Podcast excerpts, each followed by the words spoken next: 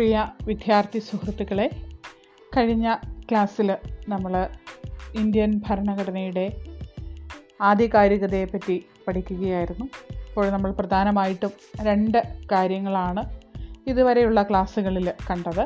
ഒന്ന് ഭരണഘടനയുടെ ഫങ്ഷൻസ് രണ്ടാമത്തത് ഭരണഘടനയുടെ ആധികാരികത. അപ്പോൾ ഈ രണ്ട് ടോപ്പിക്കുകളും നിങ്ങൾ നന്നായിട്ട് പഠിച്ചിട്ടുണ്ട്. അതിന്റെ നോട്ട് എഴുതിയിട്ടുണ്ട് എന്ന് ഞാൻ വിശ്വസിക്കുകയാണ്. നോട്ട് എഴുതിയാൽ മാത്രം പോരാ. കാര്യങ്ങൾ വായിച്ച് പഠിച്ച് തയ്യാറായെങ്കിൽ മാത്രമേ നമുക്ക് അതുകൊണ്ട് ഉപകാരം ഉണ്ടാകുകയുള്ളൂ അപ്പോൾ ചിലർ വീട്ടിൽ നിന്ന് ഞാൻ പലരുടെയും വിളിക്കുമ്പോൾ അവർ പറയുന്നത് കുട്ടികൾ മുഴുവൻ സമയവും എഴുത്താണ് എന്നാണ് പറയുന്നത്. അപ്പോൾ നിങ്ങൾ എഴുതാ എഴുതാനുള്ള കാര്യങ്ങൾ വേഗം എഴുതി തീർത്തിട്ട് എഴുതിയാൽ മാത്രം പോരാ അത് വായിച്ച് പഠിക്കുക കൂടി ചെയ്യണം. അപ്പോൾ നമ്മൾ ഇന്നത്തെ ക്ലാസ്സിലോട്ട് കടക്കുകയാണ്. ഇന്ന് നമ്മൾ കാണുന്നത് making of Indian constitution Indian ഭരണഘടനയുടെ നിർമ്മാണം. അതിനെപ്പറ്റിയാണ് നമ്മൾ കാണുന്നത്. ഇപ്പോൾ കഴിഞ്ഞ ക്ലാസ്സിലൊക്കെ ഞാൻ പറഞ്ഞിട്ടുണ്ട് ഇന്ത്യൻ ഭരണഘടന എഴുതി തയ്യാറാക്കിയത് ആരാണ്? അപ്പോൾ ഇങ്ങനെ ചോദിച്ചു കഴിയുമ്പോഴേക്കും അതിന് കിട്ടുന്ന ഉത്തരം ഡോക്ടർ അംബേദ്കർ എന്നാണ്. ഡോക്ടർ ബി ആർ അംബേദ്കർ ആണ് ഇന്ത്യൻ ഭരണഘടന എഴുതി തയ്യാറാക്കിയത് എന്നൊക്കെയുള്ള ഉത്തരങ്ങളാണ് കിട്ടുന്നത്. അപ്പോൾ അതങ്ങനെ ബി ആർ അംബേദ്കർ എന്ന് പറഞ്ഞാൽ അത് പൂർണമായിട്ടും ശരിയാവില്ല.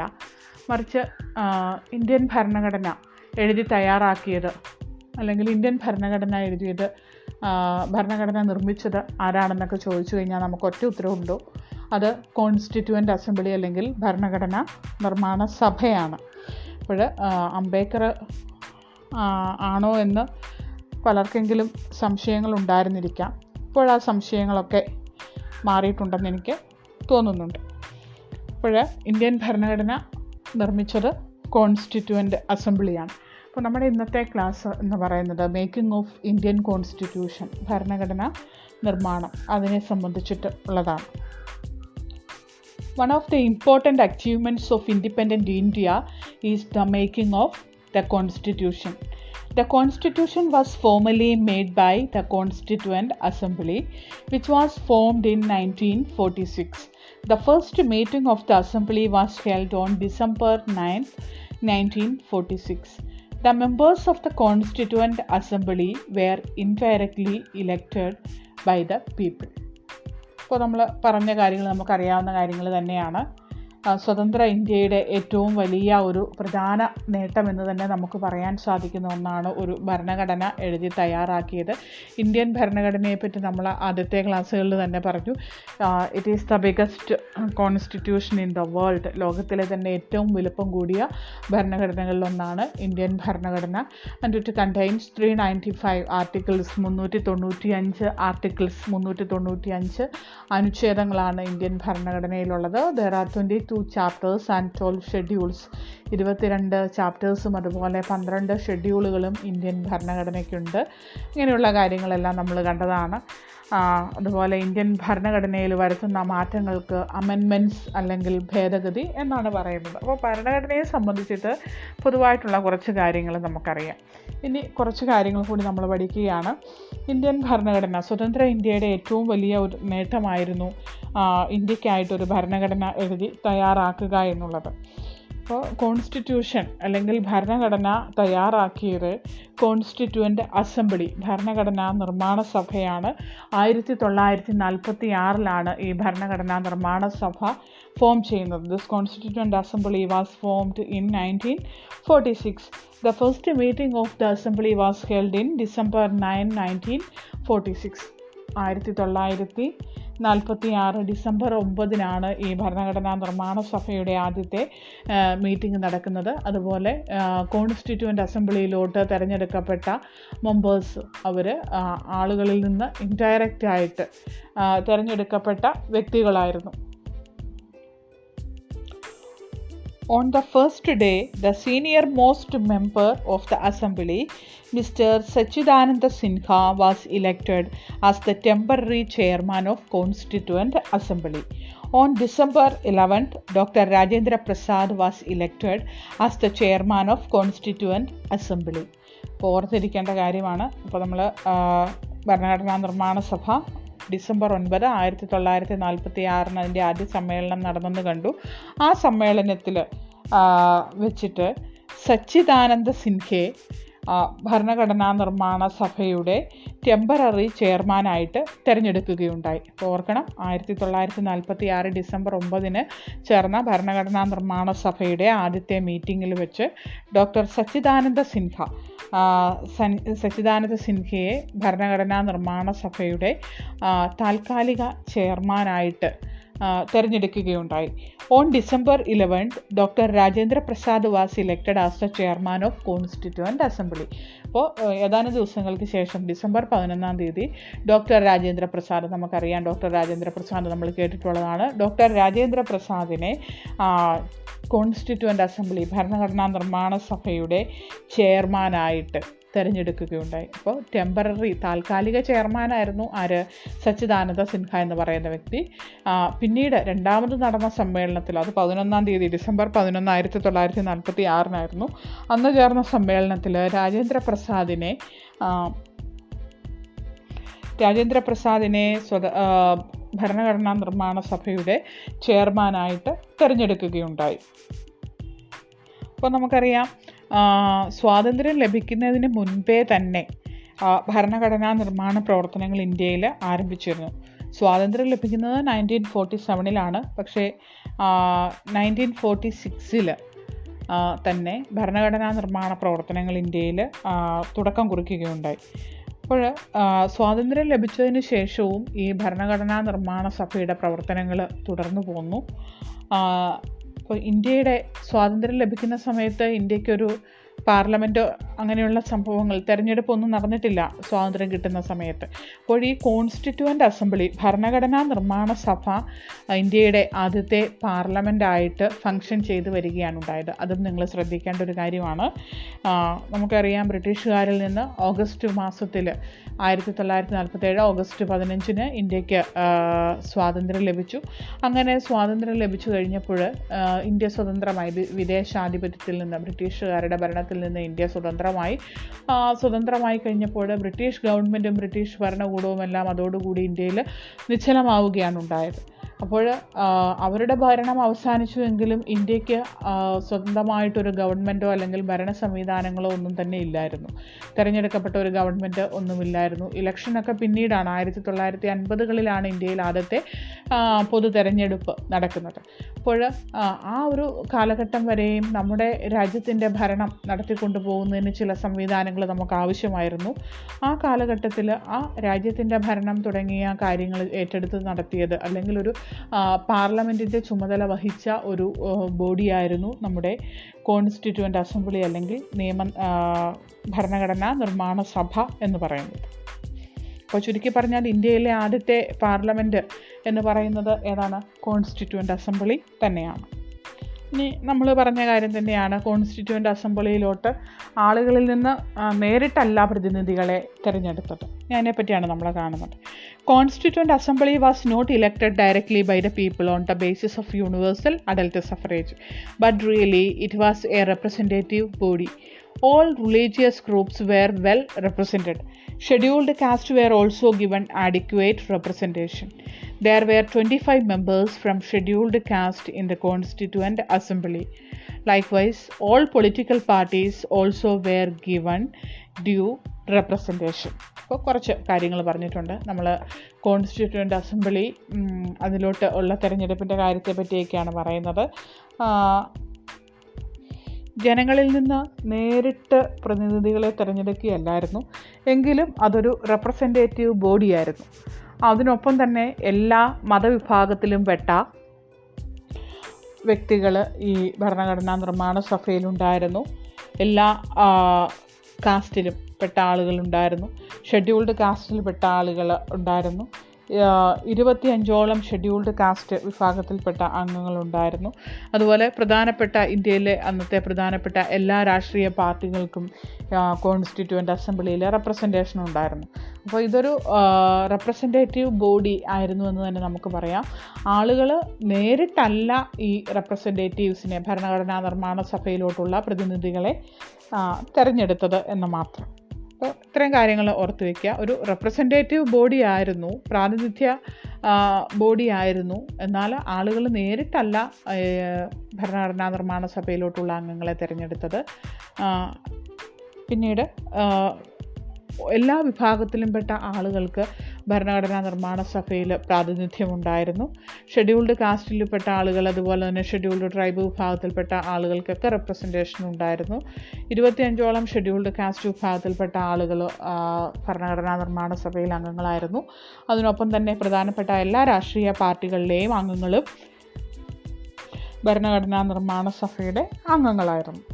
ഇനി നമ്മൾ കാണുന്നത് പ്രിൻസിപ്പിൾ ഓഫ് ഡെലിബറേഷൻ അല്ലെങ്കിൽ വിചിന്തന തത്വം എന്ന് പറയുന്ന ഒരു ടോപ്പിക്കാണ് പ്രിൻസിപ്പിൾ ഓഫ് ഡെലിബറേഷൻ എന്താണ് ഡെലിബറേഷൻ അല്ലെങ്കിൽ വിചിന്തന തത്വം? പ്രിൻസിപ്പിൾ ഓഫ് ഡെലിബറേഷൻ അല്ലെങ്കിൽ വിചിന്തന തത്വം എന്ന് പറയുന്നത്. പേര് കേൾക്കുമ്പോൾ നമ്മൾ ഓർക്കുന്നത് എന്തോ വലിയ സംഭവമാണെന്ന്. അത് പ്രത്യേകിച്ച് വലിയ കാര്യങ്ങളൊന്നുമില്ല. വളരെ സിമ്പിളായിട്ടുള്ള കാര്യമാണ്. ഭരണഘടനാ നിർമ്മാണ സഭയിലെ ഓരോ കാര്യങ്ങളും ഭരണഘടനയിൽ എഴുതി ചേർക്കേണ്ട ഓരോ കാര്യങ്ങളും സഭയിൽ കോൺസ്റ്റിറ്റ്യൂന്റ് അസംബ്ലിയിൽ വളരെ വിശദമായിട്ട് അവതരിപ്പിച്ച് അതിന്റെ നല്ല വശങ്ങളും അതുപോലെ അതിനെന്തെങ്കിലും ദോഷവശങ്ങളുണ്ടെങ്കിൽ അതിനെ ഒക്കെ ചർച്ച ചെയ്തിട്ടാണ് ഭരണഘടനയിലോട്ട് കൂട്ടിച്ചേർത്തത്. അപ്പം ഭരണഘടനയിലെ ഓരോ വ്യവസ്ഥകളും പ്രത്യേകം പ്രത്യേകം എടുത്ത് അതിനെ പരിശോധിച്ച് അതിന്റെ നല്ല വശങ്ങളും അതിന് അതുകൊണ്ട് എന്തെങ്കിലും ഡിഫക്റ്റ് ഉണ്ടാകുമോ എന്നുള്ളതിനെ പറ്റിയൊക്കെ ചർച്ച ചെയ്ത ആ പ്രക്രിയയ്ക്ക് പറയുന്ന പേരാണ് പ്രിൻസിപ്പിൾ ഓഫ് ഡെലിബറേഷൻ അല്ലെങ്കിൽ വിചിന്തന തത്വം എന്ന് പറയുന്നത്. അപ്പോൾ ഒത്തിരിയേറെ കാര്യങ്ങൾ ഇങ്ങനെ വിചിന്തന തത്വം വഴി ചർച്ച ചെയ്തിട്ടുണ്ട്. ഇന്ത്യക്കൊരു കേന്ദ്രീകൃത ഭരണ സംവിധാനം വേണോ അല്ലെങ്കിൽ വികേന്ദ്രീകൃതമായിരിക്കണോ ഇന്ത്യയിലെ ഭരണ സമ്പ്രദായം? സെന്ററും സ്റ്റേറ്റും തമ്മിലുള്ള ബന്ധം ഏത് രീതിയിലായിരിക്കണം? ജുഡീഷ്യറിയുടെ അധികാരങ്ങൾ എന്തൊക്കെയായിരിക്കണം? അപ്പോൾ ഇങ്ങനെയുള്ള ഒത്തിരി കാര്യങ്ങൾ ചർച്ച ചെയ്തിട്ടാണ് ഭരണഘടനയിൽ കൂട്ടിച്ചേർത്തത്. ഇതിനാണ് വിചിന്തന തത്വം എന്ന് പറയുന്നത്. അപ്പോൾ ഇങ്ങനെ ഈ കാര്യങ്ങൾക്ക് ഒക്കെ ചർച്ച ചെയ്യുമ്പോൾ ഭരണഘടനാ നിർമ്മാണ സഭയിലെ അംഗങ്ങൾക്കിടയിൽ ഒത്തിരിയേറെ അഭിപ്രായ വ്യത്യാസങ്ങളുണ്ടായിരുന്നു. ഈ അഭിപ്രായ വ്യത്യാസങ്ങളെല്ലാം ചർച്ച ചെയ്ത് പരിഹരിക്കുകയാണ് ഉണ്ടായത്. അല്ലാതെ അഭിപ്രായ വ്യത്യാസങ്ങളുമായിട്ട് മുൻപോട്ട് പോവുകയല്ല. അപ്പോൾ ഈ പറഞ്ഞിരിക്കുന്ന എല്ലാ വിഷയങ്ങളുടെ മേലും ഭരണഘടനാ നിർമ്മാണ സഭയിൽ അഭിപ്രായ വ്യത്യാസങ്ങളുണ്ടെങ്കിൽ ആളുകൾക്കത് തുറന്ന് പ്രകടിപ്പിക്കുന്നതിനുള്ള അവസരമുണ്ട്. അങ്ങനെ പ്രകടിപ്പിക്കുമ്പോൾ അത് ചർച്ച ചെയ്യുന്നതിനും അത് റെക്ടിഫൈ ചെയ്യുന്നതിനുമുള്ള അവസരം അവിടെ ഉണ്ടായിരുന്നു. അപ്പോൾ ഈ കാര്യങ്ങൾ ചർച്ച ചെയ്യുന്ന ആ ഒരു പ്രക്രിയയ്ക്ക് പറഞ്ഞ പേരാണ് പ്രിൻസിപ്പിൾ ഓഫ് ഡെലിബറേഷൻ അല്ലെങ്കിൽ വിചിന്തന തത്വം എന്ന് പറയുന്നത്. Each and every problem of the country was discussed in detail in the Constituent Assembly. Every decision was taken after detailed deliberation. But the provision to adopt universal adult suffrage was unanimously accepted by the Assembly without any discussion. അപ്പോൾ ഒരു കാര്യം കൂടിയുണ്ട് നമ്മൾ വിചിന്തന തത്വം എന്താണെന്ന് കണ്ടു ഭരണഘടനയിൽ കൂട്ടിച്ചേർക്കപ്പെടുന്ന കാര്യങ്ങൾ ഓരോ കാര്യങ്ങളും വളരെയധികം വിശദമായിട്ട് ചർച്ച ചെയ്തിട്ടാണ് ഭരണഘടനയിൽ കൂട്ടിച്ചേർക്കപ്പെട്ടത്. അപ്പോൾ ഈ ഒരു പ്രക്രിയയ്ക്ക് പറയുന്ന പേരാണ് വിചിന്തന തത്വം അല്ലെങ്കിൽ പ്രിൻസിപ്പിൾ ഓഫ് ഡെലിബറേഷൻ എന്ന് പറയുന്നത്. പല കാര്യങ്ങൾക്കിടയിലും ഭരണഘടനാ നിർമ്മാണ സമയത്ത് അഭിപ്രായ വ്യത്യാസങ്ങൾ ഉണ്ടായെങ്കിലും യൂണിവേഴ്സൽ അഡൽട്ട് സഫറേജ് പ്രായപൂർത്തി വോട്ടവകാശത്തിന്റെ കാര്യത്തിൽ ആർക്കും ഒരു എതിരഭിപ്രായവുമില്ലായിരുന്നു. ഒരു സ്റ്റിപ്പുലേറ്റഡ് ഏജിൽ എത്തിക്കഴിഞ്ഞാൽ ഒരു നിശ്ചിത പ്രായത്തിൽ എത്തിക്കഴിഞ്ഞാൽ എല്ലാ പൗരന്മാർക്കും അവരുടെ പ്രതിനിധികളെ തിരഞ്ഞെടുക്കുന്നതിനുള്ള അവകാശം നൽകണം. അത് ഭരണഘടനാ നിർമ്മാണ സഭയിലെ എല്ലാ അംഗങ്ങളും ഒരേ മനസ്സോടുകൂടി അംഗീകരിച്ച കാര്യമാണ്. അപ്പോൾ പല കാര്യങ്ങളിലും അഭിപ്രായ വ്യത്യാസങ്ങൾ ഉണ്ടായിട്ടുണ്ട്. പക്ഷേ അഭിപ്രായ വ്യത്യാസങ്ങളൊന്നുമില്ലാതെ അവർ ഏക മനസ്സോടെ അംഗീകരിച്ച ഒരു കാര്യം എന്ന് പറയുന്നത് ഏതാണ്? ആ യൂണിവേഴ്സൽ അഡൽട്ട് ഫ്രാഞ്ചൈസ് സാർവത്രിക പ്രായപൂർത്തി വോട്ടവകാശത്തിന്റെ കാര്യമാണ്. അപ്പോൾ ഇതിൽ യാതൊരുവിധ തർക്കങ്ങളും ഭരണഘടനാ നിർമ്മാണ സഭയിലെ അംഗങ്ങൾക്ക് ഉണ്ടായിരുന്നില്ല. നിശ്ചിത പ്രായപൂർത്തി എത്തിക്കഴിഞ്ഞാൽ പൗരന്മാർക്ക് വോട്ട് ചെയ്യുന്നതിനുള്ള അവകാശം നൽകണം. എല്ലാവരും അതിനെ ഒരുമയോടെ പിന്തുണച്ച ഒരു കാര്യമാണ്.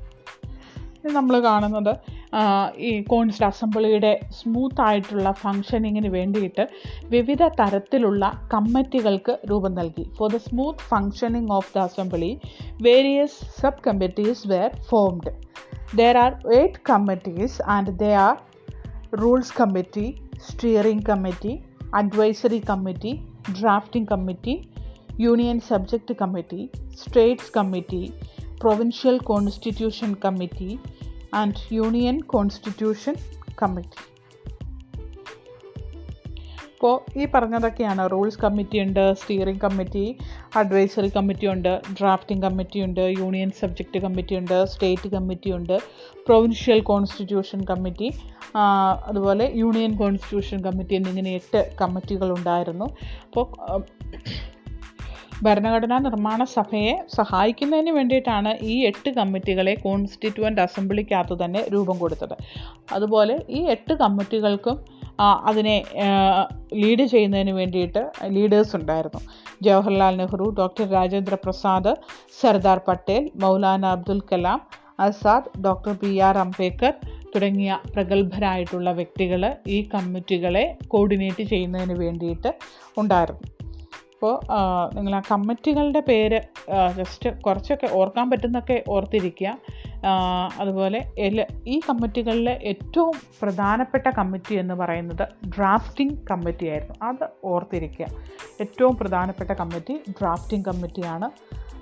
ഡ്രാഫ്റ്റിംഗ് കമ്മിറ്റി അവരുടെ പ്രധാനപ്പെട്ട ചുമതല എന്ന് പറയുന്നത് ഡ്രാഫ്റ്റിംഗ് കമ്മിറ്റിയുടെ പ്രധാനപ്പെട്ട ചുമതല എന്ന് പറയുന്നത് to prepare a draft constitution ഭരണഘടനയുടെ ഒരു കരട് തയ്യാറാക്കുക എന്നുള്ളതായിരുന്നു ഡ്രാഫ്റ്റിംഗ് കമ്മിറ്റിയുടെ പ്രധാനപ്പെട്ട ചുമതല drafting committee which contributed much to the making of the constitution to prepare a draft constitution A drafting committee under the chairmanship of Dr. B.R. Ambedkar was appointed in August 1947.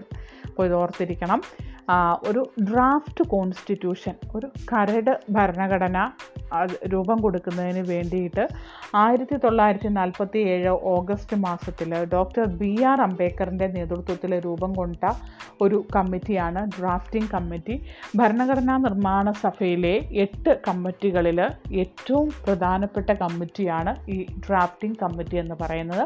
And the main duty of this drafting committee is to prepare a draft constitution for independent India സ്വതന്ത്ര ഇന്ത്യയ്ക്ക് വേണ്ടിയിട്ട് ഒരു ഭരണഘടന എഴുതി തയ്യാറാക്കണം. അപ്പോൾ ആ ഭരണഘടനയുടെ ഒരു കരട് രൂപം തയ്യാറാക്കുക എന്നുള്ളതാണ് ഈ ഡ്രാഫ്റ്റിംഗ് കമ്മിറ്റിയുടെ പ്രധാനപ്പെട്ട ചുമതല. ഡ്രാഫ്റ്റിംഗ് കമ്മിറ്റിയുടെ ചെയർമാൻ എന്ന് ആരായിരുന്നു? Doctor B R Ambedkar. അപ്പോൾ ഇത് മനസ്സിൽ കുറിച്ചിടുക മാറിപ്പോകരുത്. After considering the suggestions and opinions of various other committees, the drafting committee prepared a draft constitution. In November 1948, the Assembly started its discussion on this. After a prolonged discussion of one year, acting thousands of amendments, the Constitution was fully approved by the Assembly on 26 November 1949. The President of the Constituent Assembly, Dr. Rajendra Prasad, signed on it. The Constituent Assembly functioned for two years and 11 months. It met 166 days for discussion. The proceedings of the Assembly was really transparent. The public and the media could watch the proceedings. അപ്പോൾ കുറേ കാര്യങ്ങൾ പറഞ്ഞിട്ടുണ്ട്. Drafting കമ്മിറ്റിയെ പറ്റി പറഞ്ഞു. അതിനി ഞാൻ പറയേണ്ട കാര്യമില്ല. അപ്പോൾ ഡ്രാഫ്റ്റിംഗ് കമ്മിറ്റി മറ്റുള്ള കമ്മിറ്റികളുടെ അഭിപ്രായങ്ങളും അവരുടെ നിർദ്ദേശങ്ങളുമൊക്കെ പരിഗണിച്ചതിന് ശേഷം ഒരു ഡ്രാഫ്റ്റ് കോൺസ്റ്റിറ്റ്യൂഷൻ അതിന് നിർമ്മാണം നടത്തി ഒരു ഡ്രാഫ്റ്റ് കോൺസ്റ്റിറ്റ്യൂഷന് രൂപം നൽകി. In November 1948, Assembly started its discussion on this. After a prolonged discussion of one year and adopting thousands of amendments, the Constitution was formally approved by the Assembly on 26 November 1949. അപ്പോൾ മറ്റ് കമ്മിറ്റികൾ കൊടുത്ത റെക്കമെൻഡേഷൻസിന്റെയൊക്കെ അടിസ്ഥാനത്തിൽ അവസാനം ഇരുപത്തിയാറ് November ആയിരത്തി തൊള്ളായിരത്തി നാൽപ്പത്തി ഒൻപതിന് ഔദ്യോഗികമായിട്ട് ഇന്ത്യൻ ഭരണഘടന നിലവിൽ രൂപം കൊണ്ടു.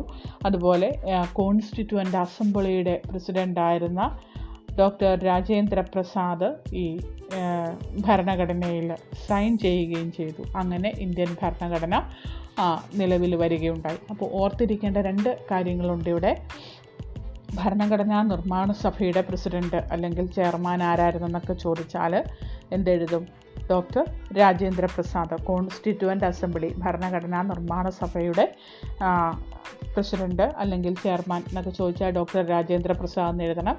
അതുപോലെ ഡ്രാഫ്റ്റിംഗ് കമ്മിറ്റിയുടെ chairman who was the chairman of drafting committee എന്ന് ചോദിച്ചാൽ അവിടെ എഴുതേണ്ടത് ഡോക്ടർ ബി ആർ അംബേദ്കർ എന്നാണ് മാറിപ്പോകരുത് കേട്ടോ അതുപോലെ പിന്നീട് നമ്മൾ കണ്ടത് കോൺസ്റ്റിറ്റ്യൂന്റ് അസംബ്ലി എത്ര നാൾ പ്രവർത്തിച്ചതിന് ശേഷമാണ് ഇങ്ങനെ ഒരു ഭരണഘടനയ്ക്ക് രൂപം നൽകാനായിട്ട് സാധിച്ചത്. Constituent assembly functioned for two years and eleven months രണ്ട് വർഷവും പതിനൊന്ന് മാസവും വർക്ക് ചെയ്തു.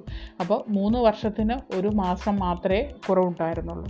അപ്പോൾ രണ്ട് വർഷവും പതിനൊന്ന് മാസവും തുടർച്ചയായിട്ട് അശ്രാന്ത പരിശ്രമത്തിനൊടുവിലാണ് ഇന്ത്യൻ ഭരണഘടനയ്ക്ക് രൂപം നൽകാനായിട്ട് സാധിച്ചത്. അപ്പോൾ ഭരണഘടനാ നിർമ്മാണ സഭയിലെ അംഗങ്ങൾ വൺ സിക്സ്റ്റി സിക്സ് ഡേയ്സിൽ നൂറ്റി അറുപത്തി ആറോളം ദിവസങ്ങൾ ഇവർ ഒത്തുചേർന്ന് ചർച്ചകളൊക്കെ നടത്തിയതിന്റെ ഫലമായിട്ടാണ് ഈ ഭരണഘടന രൂപം കൊണ്ടത്. അതുപോലെ ഭരണഘടനാ നിർമ്മാണ അവസരങ്ങൾ വളരെ ട്രാൻസ്പെറന്റ് ആയിരുന്നു. ആർക്ക് വേണമെങ്കിലും the public and the media could watch the proceedings പബ്ലിക്കും പൊതുജനങ്ങൾക്കും അതുപോലെ തന്നെ മാധ്യമങ്ങൾക്കുമൊക്കെ ഈ നടപടിക്രമങ്ങൾ കാണാനായിട്ടുള്ള അവസരങ്ങളും ഉണ്ടായിരുന്നു. അപ്പോൾ വളരെ ട്രാൻസ്പെറന്റ് ആയിട്ടുള്ള പ്രവർത്തനങ്ങളായിരുന്നു ഭരണഘടനാ നിർമ്മാണ പ്രക്രിയ എന്ന് പറയുന്നത്. ഭരണഘടനാ നിർമ്മാണ സഭ അത് ഭരണഘടനാ നിർമ്മാണം പൂർത്തിയാക്കാനായിട്ട് രണ്ട് വർഷവും പതിനൊന്ന് മാസവുമാണ് അവർ എടുത്തത്. അപ്പോൾ ഇന്നത്തെ ക്ലാസ് ഇത്രയും മതി. മേക്കിംഗ് ഓഫ് ഇന്ത്യൻ കോൺസ്റ്റിറ്റ്യൂഷൻ അപ്പോൾ ഇതിലെ പ്രധാനപ്പെട്ട കാര്യങ്ങൾ മാത്രമേ ഞാൻ പറഞ്ഞിട്ടുള്ളൂ. അപ്പോൾ പുസ്തകത്തിൽ കുറച്ചുകൂടിയൊക്കെ കാര്യങ്ങളുണ്ട്. നിങ്ങൾ അതുകൂടി വായിച്ച് നോക്കുക. എന്നിട്ട് അതിന്റെ നോട്ട് കൂടി ഇന്ന് തന്നെ എഴുതി തയ്യാറാക്കുക. കഴിഞ്ഞ ക്ലാസ്സിൽ പറഞ്ഞതുപോലെ തന്നെ ഇന്നത്തെ ക്ലാസ് എന്ന് പറയുന്നത് ഇരുപത്തി മൂന്ന് മിനിറ്റ് അത്രയേ ഉള്ളൂ. അതിൽ കൂടുതൽ ഒട്ടുമില്ല. അപ്പോൾ ബാക്കി ക്ലാസ്സുകൾ നിങ്ങൾക്കറിയാം. ഗൂഗിൾ മീറ്റിൽ വൺ അവർ ക്ലാസ്സാണ് അപ്പോൾ ഞാൻ നിങ്ങളോട് പറയുന്നത് ഇത് വൺ സൈഡ് ക്ലാസ് ആയതുകൊണ്ടാണ് ഇത്രയും കുറച്ച് ഞാൻ എടുക്കുന്നത്. മറ്റേത് നിങ്ങൾ ഗൂഗിൾ മീറ്റിൽ എടുക്കുമ്പോൾ നിങ്ങളോട് ചോദ്യങ്ങൾ ചോദിക്കും. അങ്ങനെയൊക്കെ കുറേ സമയങ്ങൾ പോകുന്നുണ്ട്. ഇതങ്ങനെയൊന്നുമില്ല അപ്പോൾ ഞാനിങ്ങനെ നിങ്ങളോട് വൺ വേ മാത്രമേ ഉള്ളൂ. അതുകൊണ്ടാണ് ഈ ഇരുപത്തി ഇത്രയും ഈ മുപ്പത് മിനിറ്റിൽ താഴെ ഞാൻ ക്ലാസ് എടുത്ത് നിർത്തുന്നത്. അപ്പോൾ ബാക്കിയുള്ള സമയം.